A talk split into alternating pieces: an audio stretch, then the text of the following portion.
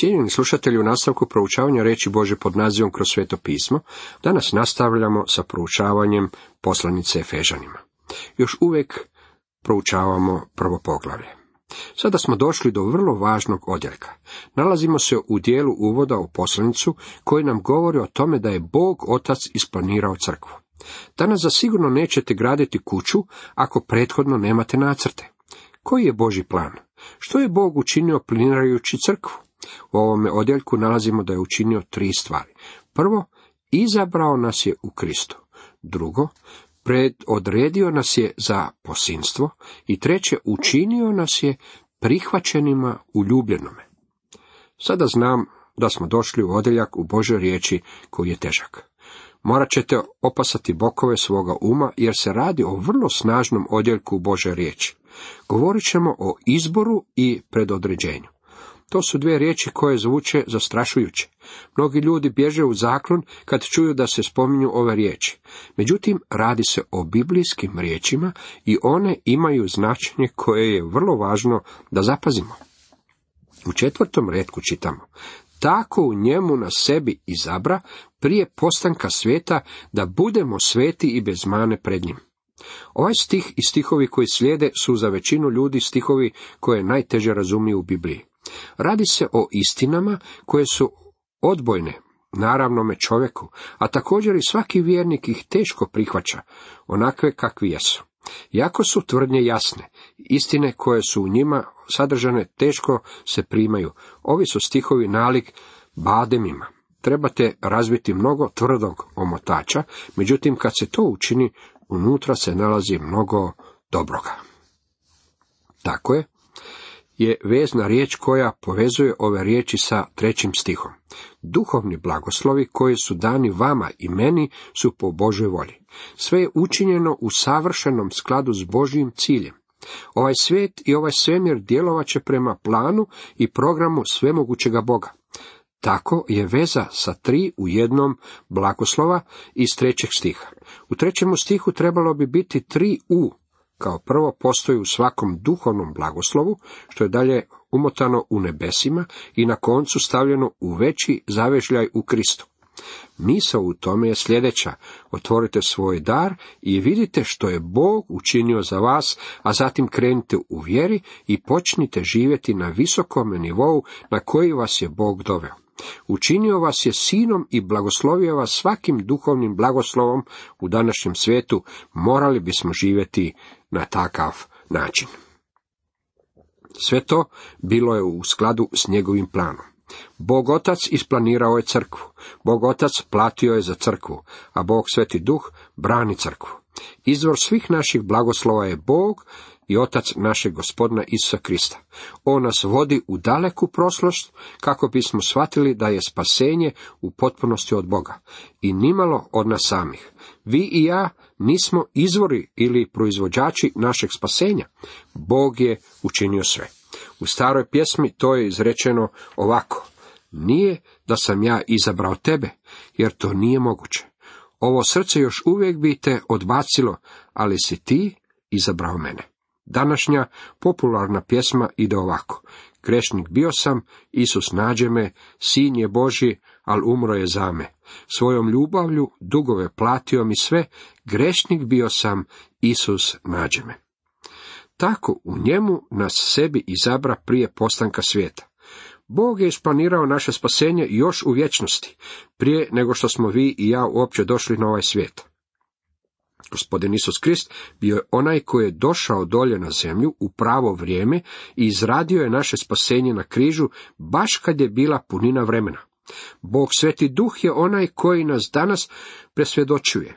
On nas dovodi do vjere u Krista i do spasonosne spoznaje o Božoj milosti koja se otkriva u Isusu Kristu. Ovu sam priču čuo prije mnogo godina. Crni se dječak u Memphisu u Americi želio pridružiti konzervativnoj crkvi i đakoni su ga ispitivali. Pitali su ga kako si se spasio. On im je odgovorio, ja sam učinio svoj dio, a Bog je učinio svoj. Đakoni su mislili da su ga tu uhvatili, pa su ga pitali koji je to bio njegov dio, a koji Boži. Odgovorio im je, moj je dio bio život u grijehu, bježao sam od Boga koliko su me god ove pobunjeničke noge nosile i grešno srce vodilo.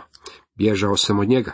Međutim, znate, on me nije puštao sve dok me nije oborio s nogu. Dragi moji prijatelji, u teološkim knjigama nema tvrdnje koja bolje opisuje stanje stvari. Bog je onaj koji spašava. Naša uloga ispunjena je u životu u grijehu.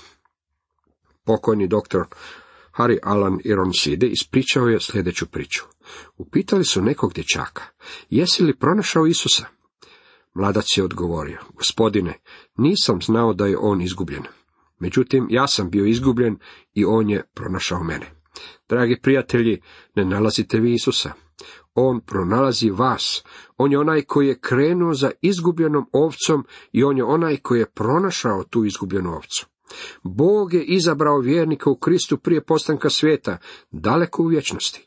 To znači da vi i ja nismo oni koji su nešto izabrali. On nas nije izabrao zato što smo bili dobri ili zato što ćemo učiniti nešto jako dobro i veliko, već nas je izabrao kako bismo mogli učiniti nešto dobro. Cijeli izabir prebačen na suverenost mudrosti i dobrote samoga Boga. Charles Spurgeon jednom je prigodom rekao, Bog me izabrao prije nego što sam došao na svijet, jer da je čekao da dođem na svijet, nikada me ne bi izabrao. Bog je onaj koji je izabrao nas, a nismo mi ti koji smo izabrali njega. Gospodin Isus je rekao svojim učenicima u gornjoj sobi, ne izabraste vi mene, nego ja izabrah vas. Champel Morgan prokomentirao je ovo. Time je odgovornost prebačena na njega. Ako je on obavio odabir, onda je on odgovoran. Tako stvar postaje u istinu predivna. U Izraelu nalazimo predivan primjer božanskog odabira. Počujte, sinovi Izraelovi, ovu riječ koju Jahve zbori protiv vas, protiv svakoga roda što ga izvedoh iz zemlje Egipatske. Među svim plemenima zemaljskim samo vas poznah. Zato ću vas kazniti za sve grijehe vaše. Bog je izabrao Izraela u određeno vrijeme. Crkvu je izabrao u vječnosti. S obzirom da je Bog načinio odabir u vječnosti, nije mu se pojavilo ništa nepredviđeno što bi ga ponukalo da odbaci svoj program ili promjeni mišljenje. Znao je kraj od samoga početka. Bog je sve to učinio sa sasvim određenim ciljem. Da budemo sveti i bez mane pred njim, u ljubavi, Bog nas je izabrao kako bi nas posvetio, spašava nas i posvećuje kako bismo mogli biti sveti. To je pozitivna strana njegovog plana. Ona se tiče unutarnjeg života svakog vjernika. Sveti život je zahtjev Božeg izabira. Nemojte mi reći da možete kazati, pa ja sam jedan od izabranih. Bio sam spašen po milosti i sada mogu činiti što me bolja. Pavao odgovara na takvu vrstu razmišljanja. Što ćemo dakle reći? Da ostanemo u grijehu? Da milost izobiluje? Nipošto. Jednom umrli grijehu, kako da još živimo u njemu? Ne možete koristiti milost kao dozvolu za život u grijehu, dragi moji prijatelji. Ako nastavite živjeti u grijehu, to je zbog toga što ste grešnik koji nije spašen.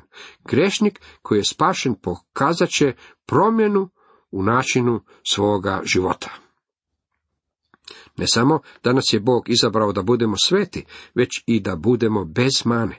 To je negativna strana. Vjernik u Kristu vidi se kao bez mane. Primjer ovoga ponovno vidimo u Izraelu. Bog nije dopustio Bileamu da prokune Izraela ili da pronađe neku manu na njegovom narodu. U Jakovu nesreće ne nazreh, nit nevolje vidjeh u Izraelu, Jahve Bog njegov, s njime je poklik kralju u njemu odzvanja. Da, ali da ste došli u Izraelov tabor, pronašli biste da je Bog pronašao mane na njima i osudio ih je zbog toga. Posvećivao je i pročišćavao taj tabor. Bog je izabrao vas kako bi vas učinio svetima i bez mane. To znači da je vaš život izmijenjen ako nema dokaza o promjeni tada niste jedan od izabranih. Bog želi da njegova djeca žive životima koji nisu obilježeni grijehom. Učinio je sve kako bi ih odriješio krivnje. Dječice moja, Ovo vam pišem da ne griješite. Ako tko i sagreši, zagovornika imamo kod oca Isusa Krista, pravednika. On je pomirnica za grijehe naše i ne samo naše, nego i svega svijeta. Usput moram napomenuti kako je time jednom zauvijek dan odgovor na takozvani ograničenu žrtvu, to jest na tvrdnju da je Krist umro samo za izabrane. Ovaj stih u prvoj Ivanovoj jasno nam daje do znanja da je umro za cijeli svijet. Uopće me ne zanima tko ste. Od Boga vam je danas poslana puno važna ponuda, a ta je ponuda da je Isus Krist umro za vas. Ne možete se sakrivati i govoriti ja nisam jedan od izabranih. Pripadate izabranima ako možete čuti njegov glas. Također imate i slobodu i slobodnu volju ne poslušati njegov glas. Uistinu je predivna i veličanstvena stvar što Bog neba želi izabrati nekoga od nas ovdje dolje i spasiti nas. Ne želim usvrditi da znam sve s tim u svezi, ja jednostavno u to vjerujem. Gospodin nam je dao sliku velikog, predivnog, bijelog autoputa, a na taj autoput vodi uski ulaz iznad ulaza piše Ja sam put i istina i život. Nitko ne dolazi ocu osim po meni. Ivan 14.6. I dalje kaže Ja sam vrata. Ivan 10.9. Zanimljivo je da široka autocesta kojom većina ljudi putuje vodi nizbrdo i postaje sve uža i uža dok na koncu ne dovede do uništenja. Možete i dalje putovati tim širokim autoputom ako želite, međutim možete također iskrenuti s njega ako želite. Možete skrenuti na poziv onoga tko dođe k meni, neću izbaciti. Možete ući na uski put i zanimljiva je stvar da je ulaz vrlo uzak. Međutim, put nakon toga postaje sve širi. Ja dođoh da život imaju, u izobilju da ga imaju, čitamo u Ivan 10.10. Stalno se govori o širokome putu. Široki put nastaje tek kada uđete kroz uska vrata. Međutim, vidite, vi ste oni koji moraju donijeti odluku. Tko god želi, može doći, uključuje i vas. Radi se o puno važnoj ponudi. Modi izrazio je to na svoj način. Rekao je, tko god prihvati, su izabrani, a tko ne prihvati, nisu izabrani. Ovisi o vama. Gospodin je uputio poziv, tko god želi, može doći. Nemojte govoriti da ste vi izostavljeni, Bog je tako ljubio svijet. Tko god uzvjeruje u njega, spasit će se. Taj tko god znači i vas. To znači ti. Možete tamo upasti i upisati i svoje ime, samo zato što postoje izabrani. To ne znači da mi znamo tko su oni. Nemate pravo reći da vi pripadate onima koji nisu izabrani. Ako otvorite svoje srce, možete doći. To je sve što morate učiniti. Ja ne vjerujem u današnji izgovor u postojanje intelektualnih zadrški. Problem je u tome da u svome životu imate grijeh, a Biblija to osuđuje. Ako dođete Kristu, to znači da se morate okrenuti od toga grijeha, a neki ljudi se jednostavno ne žele okrenuti od svoga grijeha. U njemu nas sebi izabra. Božja riječ stalno iznova naglašava Boži suvereni odabir. Pavao nam govori, mi pak moramo uvijek zahvaljivati Bogu za vas, braćo, od gospodina ljubljena, što vas je od početka odabrao za spasenje, posvećenjem u duhu i vjerom u istini. Da, na to vas pozva po našem evanđelju na posjedovanje slave gospodina našega Isusa Krista. Petar u prvoj Petrovoj 1.2 piše, po predznanju Boga Oca, posvećenjem duha izabranima da budu poslušni te poškropljeni krvlju Isusa Krista.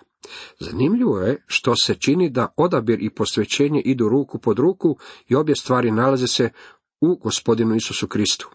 Ako vas je Bog spasio, onda vas nije spasio zbog toga što ste dobri, već zbog toga što niste dobri. Pavao to izreče na uistinu predivan način. Što ćemo dakle reći? Možda da u Boga ima nepravde? Nipošto. Moj si uveli, smilovat ću se komu hoću da se smilujem.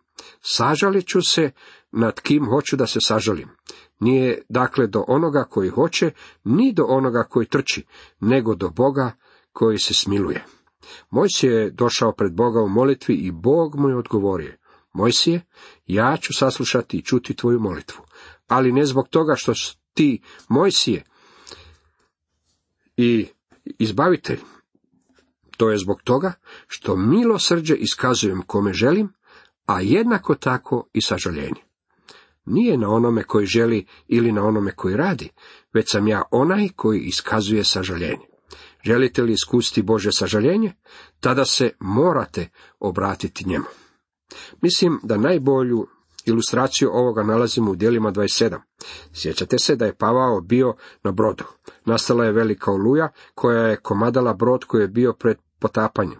U more su već bacili jedan dio tereta kako bi olakšali brod. Pavao je tada došao pred zapovjednika broda i rekao mu, sada vas pak opominjem, razvetrite se, jer ni živa duša između vas neće stradati, nego samo lađa. Noćas mi se ukazao anđeo Boga, čiji sam i komu služim te reče. Ne boj se, Pavle, pred cara ti je stati i evo Bog ti daruje sve koji plove s tobom. To je bilo Božje predznanje. To je odabir. Bog je odabrao da nitko na tome brodu neće poginuti. Samo malo kasnije Pavao je pronašao skupinu mornara koji su željeli spustiti čamac za spasavanje. Željeli su pobjeći i na taj se način dokopati obale. Pavao je tada rekao zapovjedniku, ako ovi ne ostanu na lađi, vi se spasiti ne možete. Zapovjednik je mogao odgovoriti, čekaj malo, već si mi rekao da nitko neće poginuti. Bio bi u pravu. To je ono što je Pavao istinu rekao. To je bila Božja tvrdnja, nitko neće poginuti. Međutim, uvjet je bio sljedeći. Ako ovi ne ostanu na lađi, vi se spasiti ne možete. To je bila ljudska strana, morali su ostati na brodu. Bog zna tko su odabrani. Ja to ne znam.